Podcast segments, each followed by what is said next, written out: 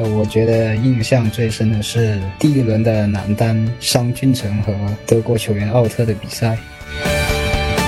从费德勒身上，不管是从球技方面呢，还是做人方面，我都在他的身上学到了很多东西。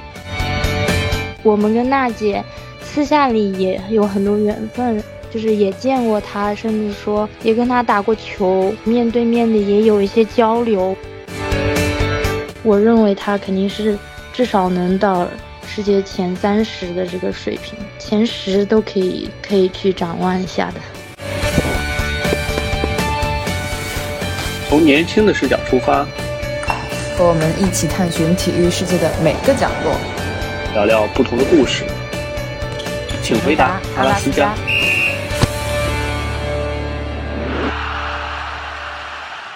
Hello，大家好，我是施佳。Hello，大家好，我是 Alex。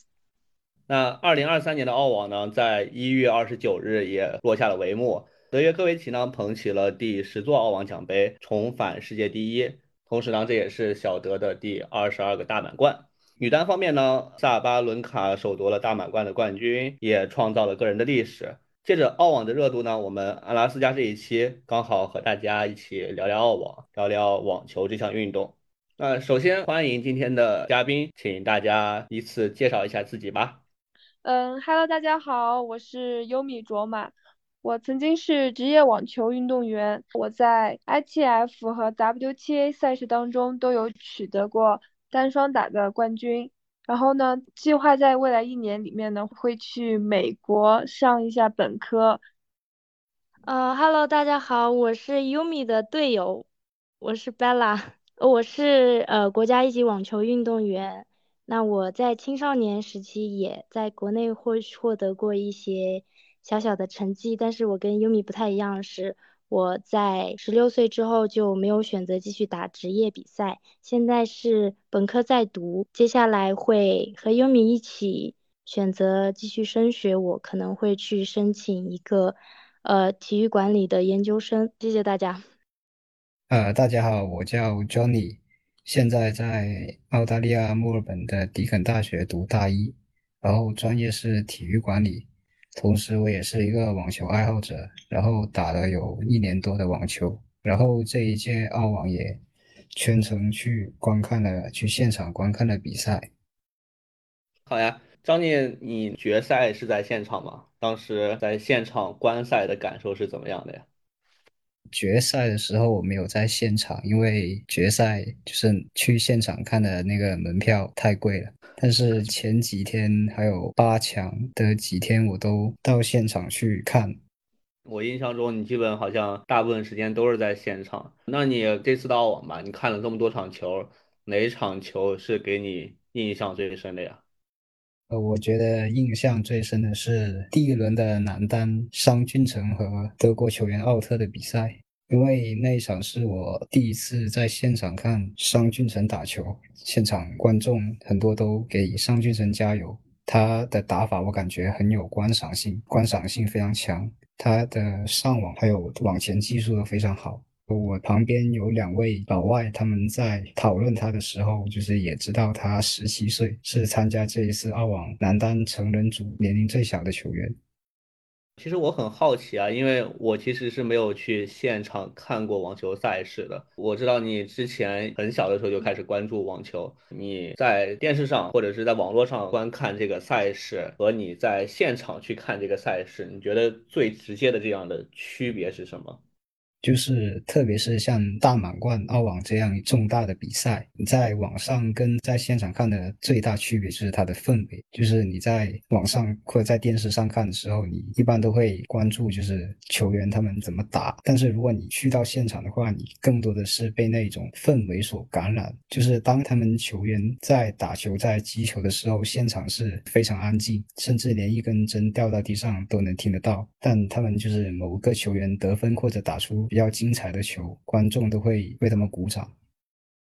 哎，其实我就是想到，我是大学本科第一年，就是一八年的时候，我是第一次在现场看网球比赛。我当时是在 ATP 一千的上海站，我其实是因为当了志愿者，然后才有机会去现场看网球比赛的。然后真的，我觉得你在现场看的时候，你离球员的距离。包括你的那个角度，说实话，跟你在电视机前看网球真的完全不一样。就是我觉得电视机，比如说球它那个直线啊，或者说那个路径，可能就是你是要通过转播角度才能看到。但是如果是在现场的话，直接的感受到球员的那种技术吧，我觉得还是挺不一样的。其实我自己没有参加过这种很大的职业赛事或者国际赛吧，但是我自己其实也当过观众，中网啊，我也去过澳网的现场。确实，刚刚 Johnny 提到的那个氛围，不光是粉丝也好，球员自己在现场的那种感觉，因为你会走到一个环境里去，是网球的那个元素。它都会是给你一种无处不在的感觉，然后不管是一些商业运作的不同的他们品牌，他们会有展台呀，然后大家把网球的这个文化在里面渲染的特别好，然后再来就是大型的比赛，很近的去感受网球。感觉 Alex 说的很对的，就是你从视频上去看网球的一些技术环节，尤其是球质，因为视频上你其实很难看到球击出去的那个速度、旋转的那个感觉，但是你亲身体验或者说离场地很近的时候，那个感受其实是很有冲击力的，就是你会看到球路的变化，你可以很清晰的看到选手就是击球的时候做的一些细节调整啊什么。我觉得不管是对于运动员本身也好，或者是对于球迷来说，就是近距离的去到这样的一个环境里的话，感受肯定是很特别、很不一样。对我其实就想起来一八年的时候，我当时在看那个兹维列夫跟小德有场球，当时兹维列夫还是很年轻嘛，然后他当时那个速度超级超级快，但是我觉得在电视机前面真的就是你只是知道这个球员 OK，他发了一个很快的发球，然后对方没有接住，只有在现场才能知道那个球到底有多快。就是你还没来得及看，他那个球就已经没了。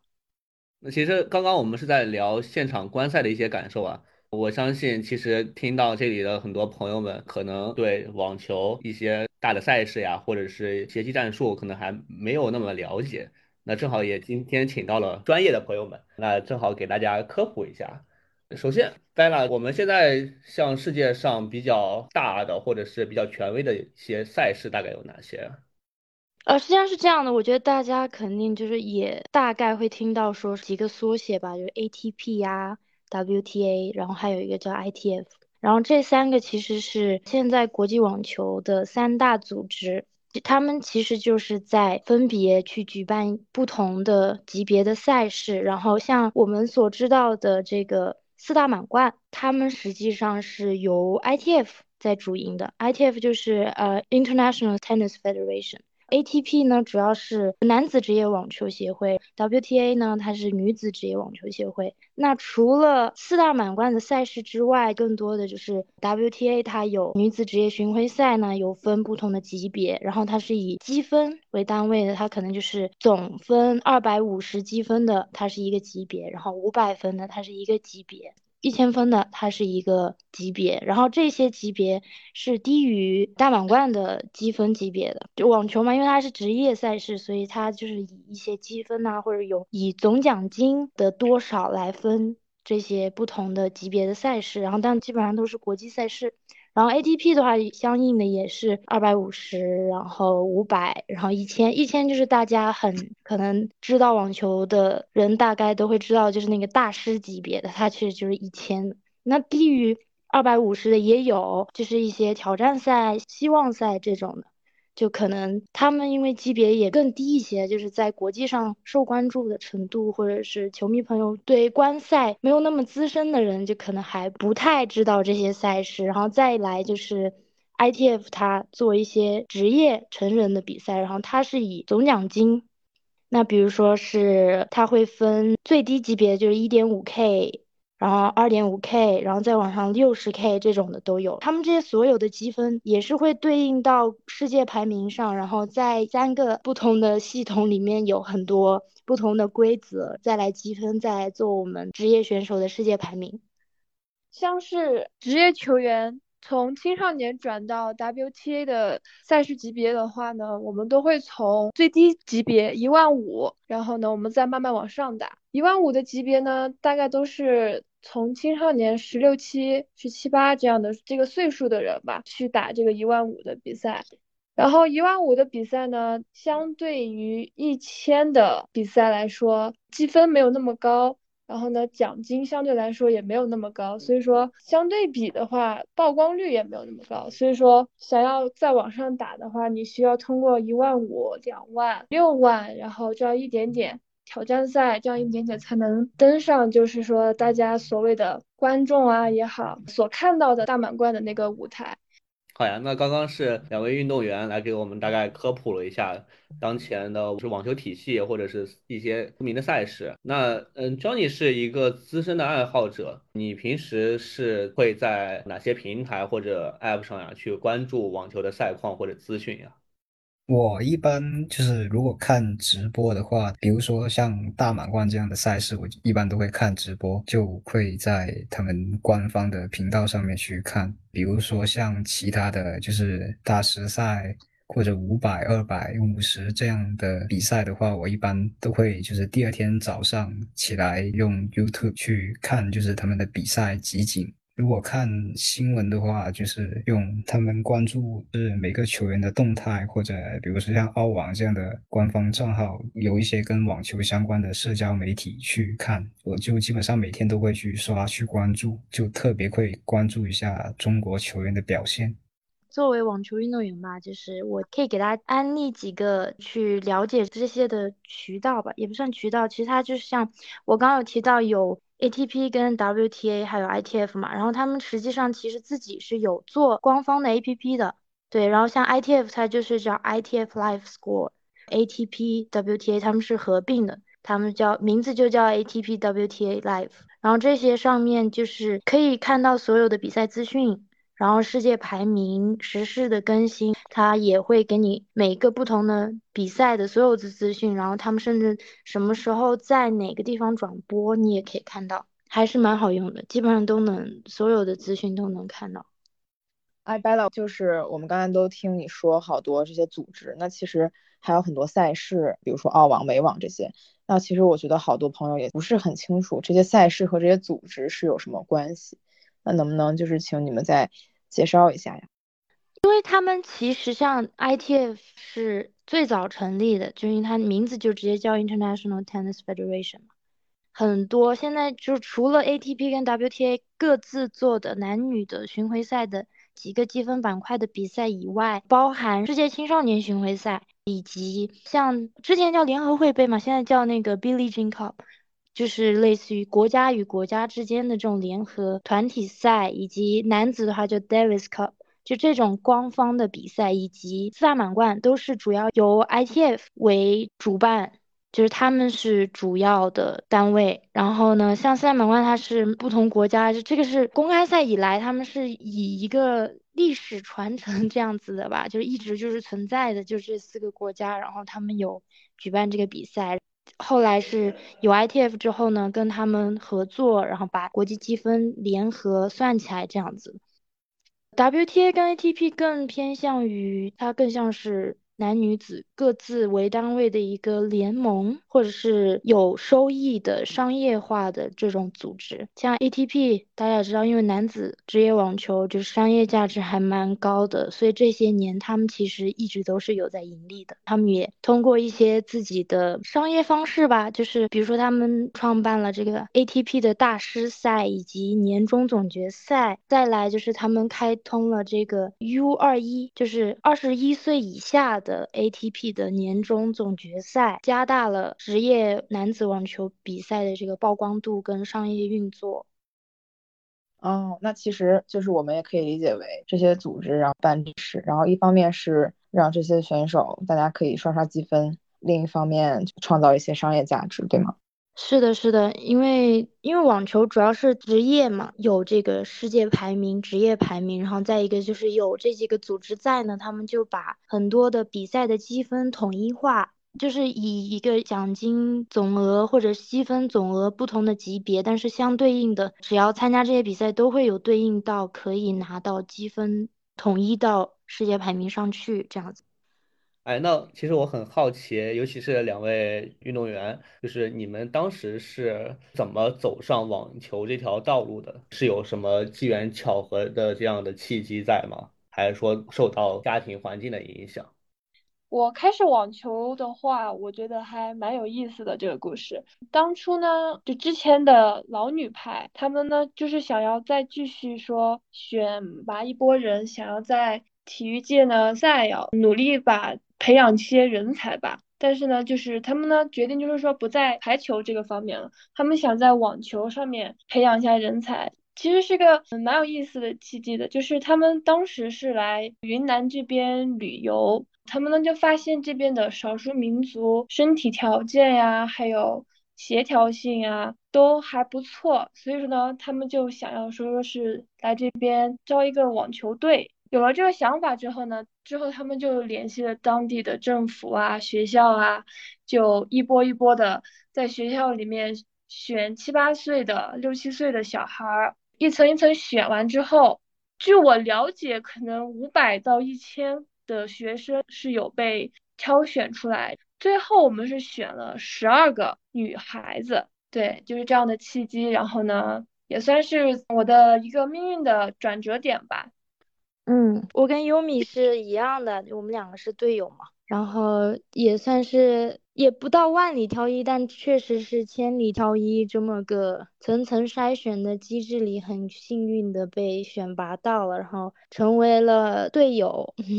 战友八岁就离开家，然后去北京开始学习网球。我们那个时候基本上就等于说，在还没有完全知道网球是个什么东西的时候，就就直接开始进行就是完全专业的网球训练。就是你们当时从那么多几千个人里面，然后选了你们十几个人，那是因为他只看你的身体素质、身体条件，那还有什么其他的条件？然后让你们超越那么多竞争者，然后脱颖而出吗？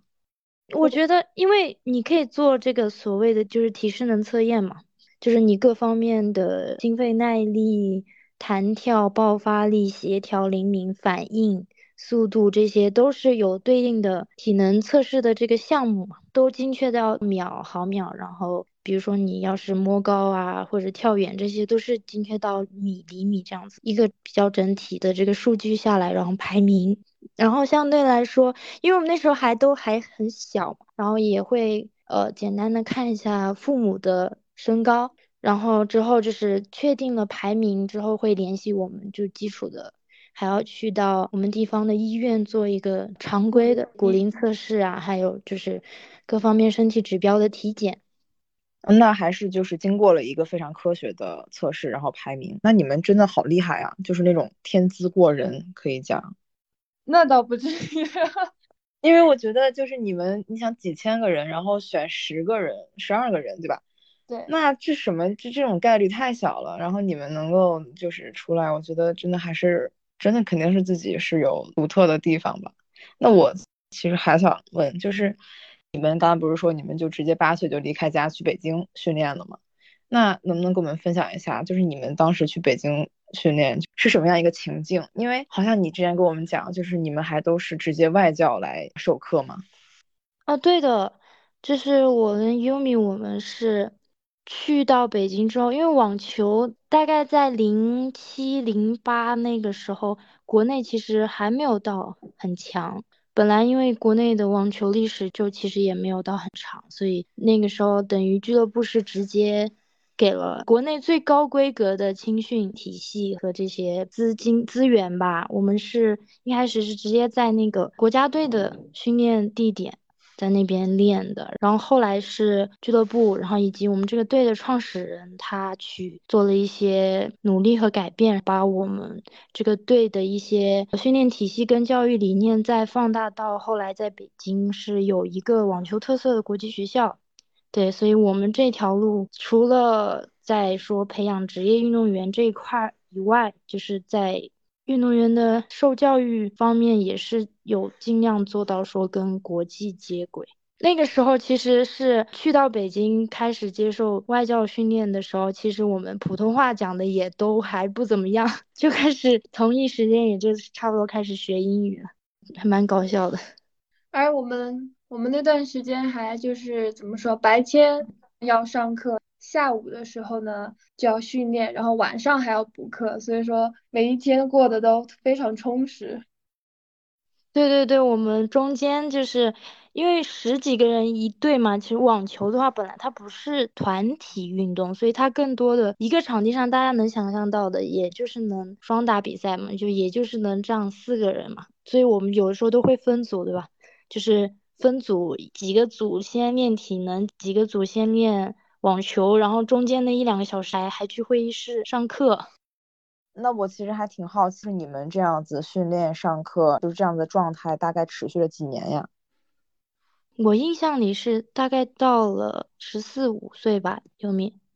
我们是到了十四五岁之后呢，就要做出一个选择了，就是你是要走职业这条路呢，还是说以网球为特长去做特长生？所以说十四五的时候，我们队就好像应该就是分成了两个小梯队吧，方向，嗯，对，然后两个方向，一个一一组呢就是往职业方向那个走，就像我呢就是往职业方向那个走，然后呢像卓玛呢就是要往那个学习那条路走，对，就是这样。是的，是的，我是十五的时候就是。开始基本上大部分时间就回归到学校，然后一天可能就放学之后练一两个小时这样子。然后那个时候优米就大概十四吧，十四优米就已经开始打 ITF 的比赛了。好呀，那刚刚两位介绍了自己大概的这个成长经历吧。那小景，你是当时是什么样的契机让你就喜欢上网球这项运动的呀？我之前就是因为我对体育比较关注，就一直在踢足球，然后基本上每天都会看体育新闻。在大满贯的时候，我就比较关注。后来在二零二零年的寒假的时候，我就来到澳洲旅游，刚刚好到墨尔本的时候，就澳网在进行。决赛日那一天，我就买了一张公园票进去看。当时刚好就看到那个多米尼克蒂姆在训练，当时就感觉澳网这个氛围非常好。后面高考在魁国高考结束之后，我就在广州体育学院去读了半年的大学。刚刚好那个时候他有那个网球课，就是那种一个老师可能教十几个人，然后有十堂课，他可能就会教一下你的。主要的技术动作，剩下时间都是你自己去网球场。因为那时候大学就比较空闲，课不是很多。我上完课基本上都会去网球场去找人一起去练。后来就慢慢的对网球的关注就逐渐提高。那其实几位有非常漫长的这个网球的运动生涯，以及就是呃网球的爱好吧。那其实蛮好奇的，就是你们在这么长时间里边会有比较喜欢或者欣赏的球员吗？他可能对你喜欢或者去从事这项网球运动会有什么比较重大的影响吗？我职业生涯里面呢，我非常喜欢三位球员，一位球员呢是费德勒，呃，另外的两位球员呢是李娜和莎拉波娃。为什么呢？首先呢，我从他们三位的身上学到了很多东西。首先，我先说费德勒吧。费德勒不管是从场上看呢，还是说场下，他都是一个非常值得我们学习的一个人。他在场上，大家也都能看到，他是一个非常绅士、优雅，也都从来不摔拍子呀。说脏话呀，辱骂裁判呀，或者是对观众不礼貌这样的一个球员，从费德勒身上，不管是从球技方面呢，还是做人方面，我都在他的身上学到了很多东西。女球员李娜和莎拉波娃呢，我非常的一个点，他们两两个有一个共同点，就是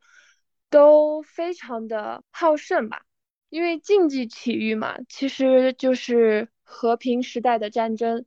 所以说，从莎博娃打球和李娜打球的话，你可以看到他们在场上是非常拼的，不管是领先呀，还是尤其是落后的时候，他们都没有说放弃任何一个球，任何一分。所以说，在他们三个的身上，我学到很多，也在我的职业生涯中帮助了我很多。我觉得我跟 Yumi 的关注的点其实也都差不多，尤其像沙娃跟李娜的话，他们两个基本上算是贯穿了我们两个的整个。从开始学球到开始有在比赛上有一些小小的成就，尤其像娜姐，她第一次拿到那个法网的大满贯冠军的时候，我觉得对我们来说其实是意义重大的，就是我们好像就是看到了说，哦，我们中国的女子选手在这个世界。女子网坛能到这样一个地步，所以对我们来说有很激励我们吧。然后再一个就是我们跟娜姐私下里也有很多缘分，就是也见过她，甚至说也跟她打过球，面对面的也有一些交流。我觉得。突然就想到了小德在这这次决赛的颁奖典礼上说的一段话吧，他就是说他跟那个西西帕斯他们两个都是来自小国家，然后他们的网球历史都很短，他们的国家的网球历史上没有没有什么人是能让他们就是这种 look up to 的。去追随或者说去看到的，那娜姐的话，对我们来说就是曾经很近，然后也甚至说是能跟她在现实生活中都能打球交流的人。然后，呃，我觉得这个就是对于一个不管是球迷也好，运动员也好，能有一个真实、很真实的榜样在在生活里，在职业生涯里，其实这个感觉还是很特别、很奇妙的。所以为什么也特别喜欢娜姐？你提到娜姐，真的就是你你们俩刚刚说，在你们俩成长过程中，就是她那个意义很大嘛。就是我就想到了一三年和一四年，也是这个时候，就是春节刚过，你们肯定是知道的，就是澳网嘛，就是一三年的澳网，她在半决赛的时候不是两次摔倒的时候没有拿成冠军。我觉得那那场比赛真的就是对我来说也是一个网球启蒙吧。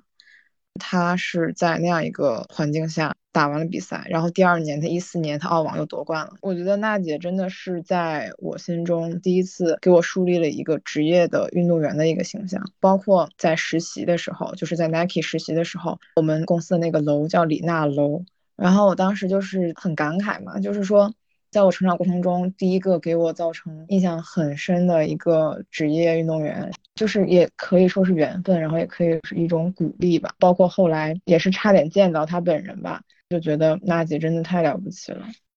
Johnny 呢？Johnny 有没有就是特别喜欢的球星？我比较喜欢的男子球员是纳达尔，因为我自从看了他去年的澳网决赛。打梅德韦德夫，他两盘落后，而且他面对的对手是一个非常擅长硬地，然后又刚刚在美网拿到冠军的选手。我当时就以为可能三盘就要结束，但是后来就一直看着他，一直把比分慢慢的追上来，打到决胜盘，把比赛赢下来，打了五个多小时，真的。被他这种毅力还有他的精神所感染。今年澳网，我就是为了看他的比赛，专门买了罗德拉沃尔的中心场馆的球票，看到了他第一轮的比赛。很巧的是，纳达尔他的教练团队就坐在我的前面，他每一次跟教练交流或者过来拿毛巾擦汗的时候，就都会离我特别近。女球员的话，我这一届就是澳网。给我留下非常深刻印象的女球员是莱巴金娜，因为我看她打球，感觉她就是非常的淡定。在女单八强的比赛，她跟那个奥斯塔彭科的比赛，我去现场看了，那个对比跟反差非常明显。莱巴金娜就是无论是得分还是失分，她都是非常淡定，就是永远没什么表情。他打球也不会说大喊大叫，但是他就是莱巴金娜，就属于那种人狠话不多，就是他的发球，包括他的正手都可以非常有威胁。他这种反差就是让我印象非常深刻。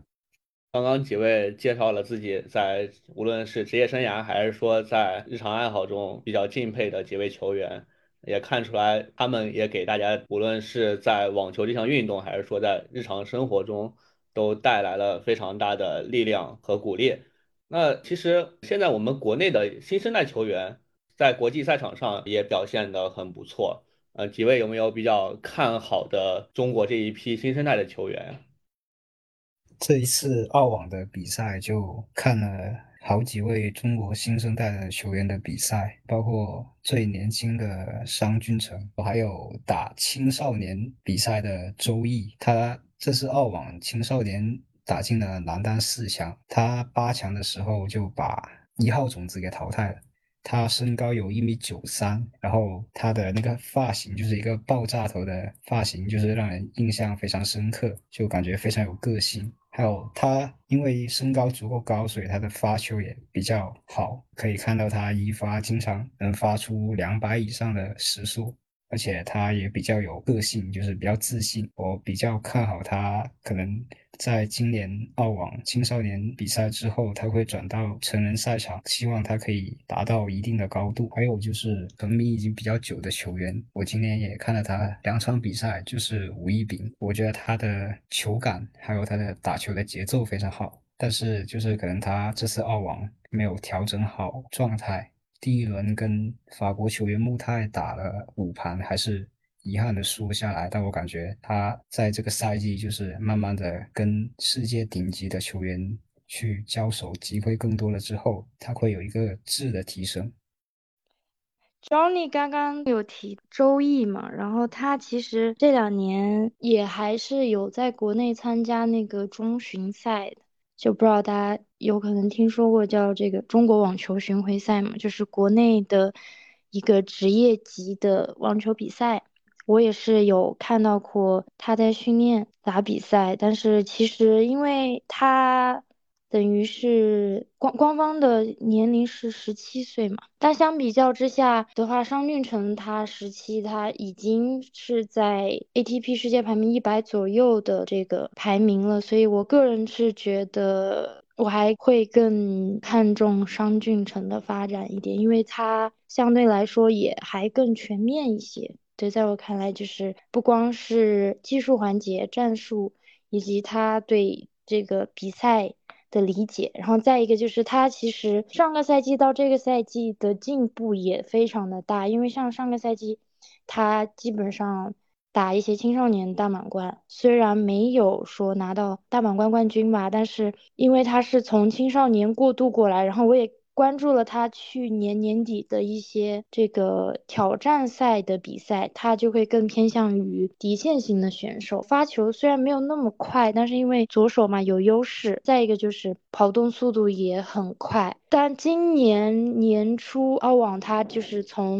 预选赢了三轮打到正选的，我明显的看到了他发球。时速是有明显的提升的，然后再一个就是他已经不再是完全依靠在底线的这个跑动啊，这个来回对抗了，他有放小球，有上网去破坏对方的节奏的这个能力了，已经在这个成成人的男子比赛中完全是进入到了一个不同的水平上了吧，所以我觉得我还是其实蛮看好他的。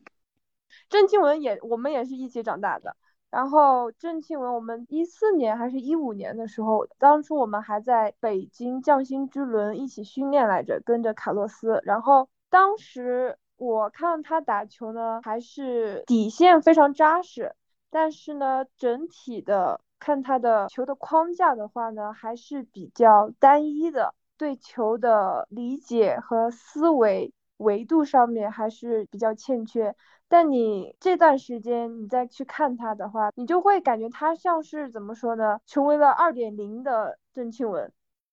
他之前的打法呢比较单一，都是一些进攻啊。但是你看他现在打球的话，他会有一些变化。他会进攻完之后呢，放一个小球啊，或者说给你切削一板啊，这些东西在他四五年、五六年前这些东西是没有的。这有可能是近几年他有跟西班牙教练训练的一些成果吧，像他之前是跟于立桥之前李娜的启蒙教练训练的，所以说他的底线是非常扎实的，再加上现在跟西班牙教练的合作相结合，对，可以说是中西结合之后。他的球技有了一个非常非常大的进步，所以说对我来说，我觉得郑钦文在以后是有一个非常大的舞台的。我觉得，我也觉得，就是以他的身体条件，就是女子球员，尤其像去年嘛，他很多的这个曝光的噱头都是他的这个。暴力发球和他的正拍，他一米八几的身高，然后移动能力又还不差。而且他很自信，他每次赛事采访我都听到过很多次了。他说他认为他可以击败任何人，我就觉得，嗯，至少就是在球员的这个自信心方面，他也是一个很强大的选手。我认为他肯定是至少能到世界前三十的这个水平，前十都可以可以去展望一下的。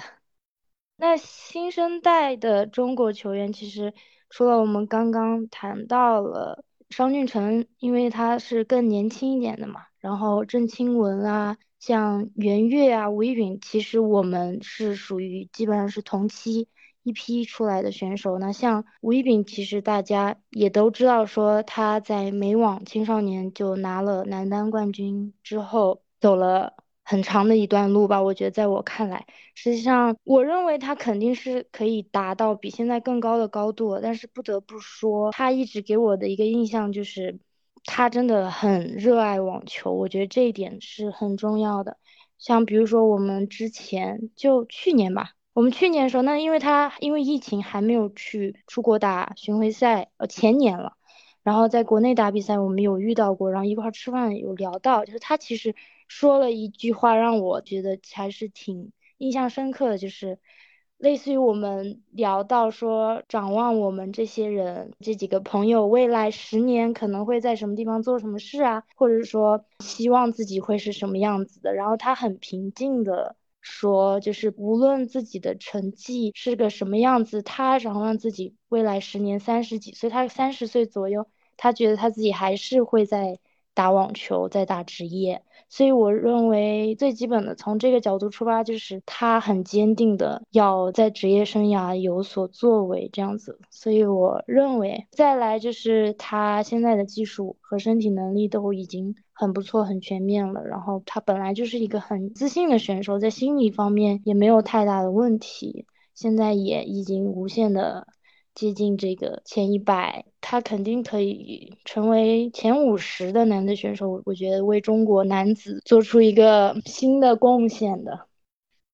嗯，那好呀，那我们就期待我们中国的这一批新生代的球员，未来呢在国际赛场上有更好的表现。那其实刚刚聊了，我们在聊一些职业职业球员嘛，那相信在我们的听众里边，更多的还是像。我们这样的业余的网球爱好者，那其实我觉得大家真的有很多的疑惑，想要来问问像你们这样的职业球员，比如说对于业余的网球爱好者而言，在日常的训练中是怎么可以去快速提升自己的网球水平呀？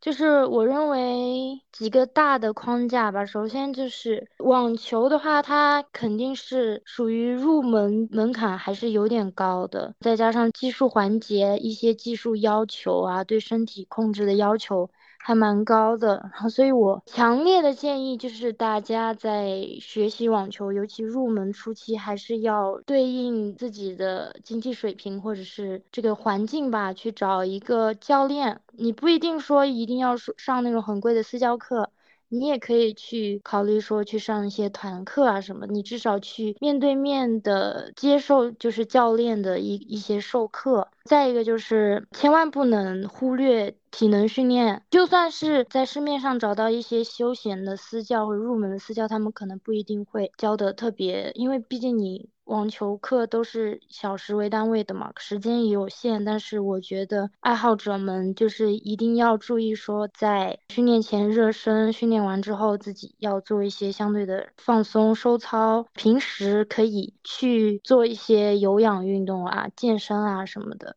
就加强自己的身体能力，这样子你在入门或者学习网球的过程中相辅相成的。然后再一个是避免受伤，你在体能、身体能力提升的同时，也可以运用到自己的网球的技能上去。觉得卓尔说的很对的，就是打网球的话，它对体能的要求还是非常高的。因为网球的话，其实它是一个综合类的一个项目。所以说，不管说你是职业的也好，还是业余的也好，你尽量都具备一个好的体能，是一个非常重要的因素。还有一个点呢，我跟卓玛可能有一点点思想上面的一些差异吧。我个人呢觉得是，尤其是像是业余的初学者呀，我的个人建议呢是，你在你经济条件允许的情况下，尽量找一些就是专业队出身的来当你的教练。为什么会这么说？是因为。我有遇到很多人，是他们找的教练，可能理念上就有一些问题。因为你是初学者嘛，就相当于是一张白纸。这个时候，白纸是最好作画的。但如果说你刚入门，你理解的理念、概念和对于动作的一些规范不对的话，到之后就会比较难改。因为运动的话，它有肌肉记忆这一说，所以说你一直打错的动作，到后来你还要再去改的话，花钱、花精力、花时间。所以说我个人觉得说，如果你要是作为初学者，经济条件允许的情况下，我的建议是尽量找一个专业队出身比较好一些的教练。就是对于我这样就是业余的网球爱好者来说，我在哪一项技术的提升能够最大程度上帮助我在业余的比赛中去获得优势呢？Johnny 问的是这个问题是落在就是一详细的一项技术上，对吗？对的，对的，就是比如说发球、正手、反手这样的技术动作。OK OK，那我个人认为一定是正拍了，因为首先一个就是这是一个思维惯性嘛，就是大家学球或者教练教球的时候，从一开始最最开始学习的其实应该就是正拍嘛，正手。然后你其实从接触网球、学习网球、打球。平时练球的的过程中，其实也是会偏向性的就去多打一些正拍，然后再加上也不一定说你的步伐移动能力有多好吧，但是其实你相对的已经可以打比赛的水平的话，你其实有意识的可以用正拍去处理场地上可能超过我认为啊超过百分之七十的球了，然后再加上正拍相对来说稳定性也会更高一些。我也看过一些业余爱好者的比赛啦，可能很多时候就是更偏向于以稳定为主，就是可能失误比较少的那一方会赢球嘛。所以我个人认为一定是正拍，就是你把正拍的击球质量和稳定性练好的话，肯定是在比赛中能给你带来很大的优势。我的建议呢是发球也要好好练练。因为就是正反手啊，往前高压呀，这些东西都是对手给你回的球，而发球呢是唯一一个自己抛自己打的一个单项，所以说发球是没有任何对方施压的一个项目，所以我们可以把发球练好的话，嗯，可以给对方很大的压力。如果说你要想要去在业余比赛当中获胜的话，像刚刚卓玛说的一样，就把底线他所说的正拍和发球练好，我觉得是最主要的两个因素吧。我说一下为什么我没有说发球，好了，因为毕竟网球里面其实发球是属于难度最高的一一个技术项目了。但是顺着优米的话，我也还是确实想给你一个建，也不是说建议吧，就是呃发球确实。会成为一个很大的武器，但是发球我知道，就是因为我我们都有在教学嘛，就学发球一般都是放在学习正反拍和截击之后再去教学的，尤其是上手发球。我希望你就是在学习发球的过程中呢，能够稳住心态，因为发球你也知道，就是说业余选手的比赛中中也会出现很多就是双误啊什么的情况，发球就是你一定要慢慢的积累。然后，尤其是抛球比赛的时候，抛球不要紧张，抛好了再发。因为业余比赛一般裁判也不会计时，所以像优米说的一样，呃，发球是对手不会给你任何的干扰，你自己抛自己打，所以抛球一定要抛好。嗯，好呀。那其实刚刚 Bella 提到，两位其实已经在做教练，那平时可能会做一些私教或者是青少年培训之类的教学嘛？那两位也肯定见过很多，比如说小孩子在练网球。呃，你们两位对我们国家未来就网球这个行业的发展有什么看法吗？因为我们的私教课其实不是，也不是说完全侧重在青少年的培训上，只是说可能有就是青少年的课程，那他们来找我们教，我们也就是也会对应的也会收一些。但青少年的方面，就是很多的主动权跟选择权其实是放在家长手上的。但我觉得这个是好的，因为就像现在一个职业网球的培养模式，就是我们国内一直都是有两两条路子嘛，一条就是体工队，等于爸妈就是把你从小就放到市队、省队、呃区队啊，然后市队、省队这样子，体制内的一个培养模式一直往上升。另一个就是这个俱乐部私教的，但其实这个这个模式是更更贴近国际。就像现在的商俊成，他是属于就是完全没有在体制内练过的，他没有去任何的省队呀或者什么市队有没有，我就不太确定。他他之前在北京应该也是就是会去匠心之轮啊，或者他爸妈应该是在北京的一些俱乐部给他找教练，然后后来是选择了出国去美国的俱乐部网校这样子。那网球本来就是一个个人项目。它需要高度的个人化，因为呃，每个人你要去把自己的职业规划做出来，或者是在学习网球的过程中搭建自己的技战术的框架，去形成一个属于自己的网球认知、比赛的观念，这些东西都实际上是需要去耗费很多的时间跟精力的。那体制内的这种团队性质的这种训练模式，可能就。在这方面上是一有一个短板嘛，再加上现在其实家长们也会为了自己小孩的这个兴趣爱好去掏腰包，那在经济条件允许的情况下去为自己的孩子去选择一个更精细化、更专业、有效的训练途径和模式，我觉得是是未来整个环境会去往这个方向发展。好呀，那刚刚 Bella 给我们介绍了很多，那也希望我们国家未来的网球这个行业能够发展越来越好，有更多的家长愿意让孩子去学网球，也有更多的青少年能够早点去接触这项运动，并且能够爱上他们。好，那最后一个问题啊，其实也想问几位，因为几位有是运动员出身，可能已经退役或者半退役的状态。也有像张宁这样的爱好者，那你们自己未来对于网球这件事情，你们是怎么打算的？无论是自己的职业生涯也好，人生规划也好，或者是像 Johnny 有没有一些打算，可能想去看遍四大满贯呀，这样这样的想法？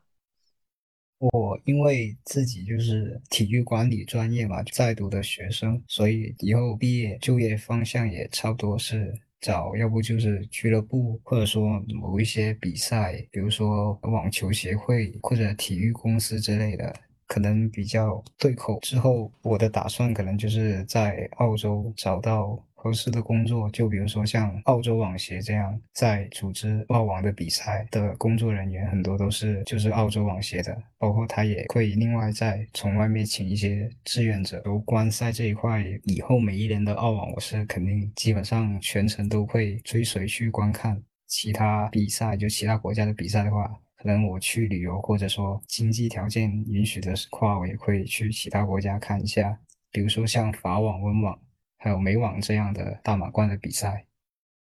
嗯，我未来的规划呢，就是明年我和卓玛不是打算要出国嘛？我呢是也是想要说，除了网球之外，自己也希望说在嗯其他方面可以弥补一下自己的短板呀，可以说让自己变得更不能说更完美吧，就是稍微的更完整一点。所以说，之后一年我们可能去美国上完大学之后回来的话，肯定也是会从事一些相关于网球的一些事业，因为毕竟我可能就是从事了网球已经有十六年了吧，所以说还是希望在网球这方面上自己可以出一份力，也可以说带动中国青少年或者是小孩儿这方面，让越来越多小孩儿了解网球，热爱网球。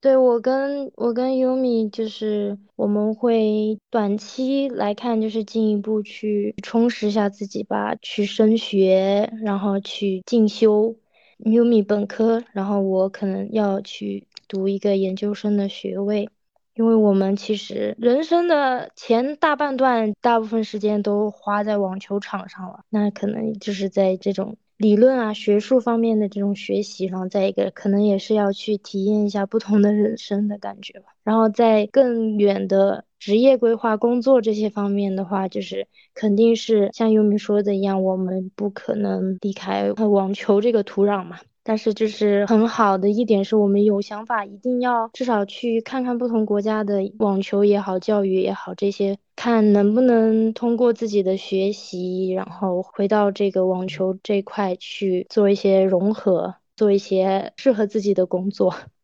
好呀，那我们就首先是期待，只要你未来可以顺利的留在澳洲，然后继续在网球行业里边去贡献力量。那我们也期待优米和 Bella 两位在未来在外面看过更广阔的世界以后，能够为中国的网球事业贡献力量。那其实我们这一期节目录到这里也就差不多了。三位嘉宾呢，分别从运动员的视角和爱好者的视角，给我们呈现了一场非常精彩的关于网球的这样一期节目。那我们的听众朋友们，无论你是业余的网球爱好者，还是说对网球这项运动感兴趣，但是仍在犹豫的朋友，希望我们这一期的节目都能给大家带来一些价值吧。嗯，是的，我也希望大家多多支持我们中国的网球运动员们，为他们加油。然后，请回答阿拉斯加的零六期就结束啦。那大家下期再见，拜拜拜拜。拜拜拜。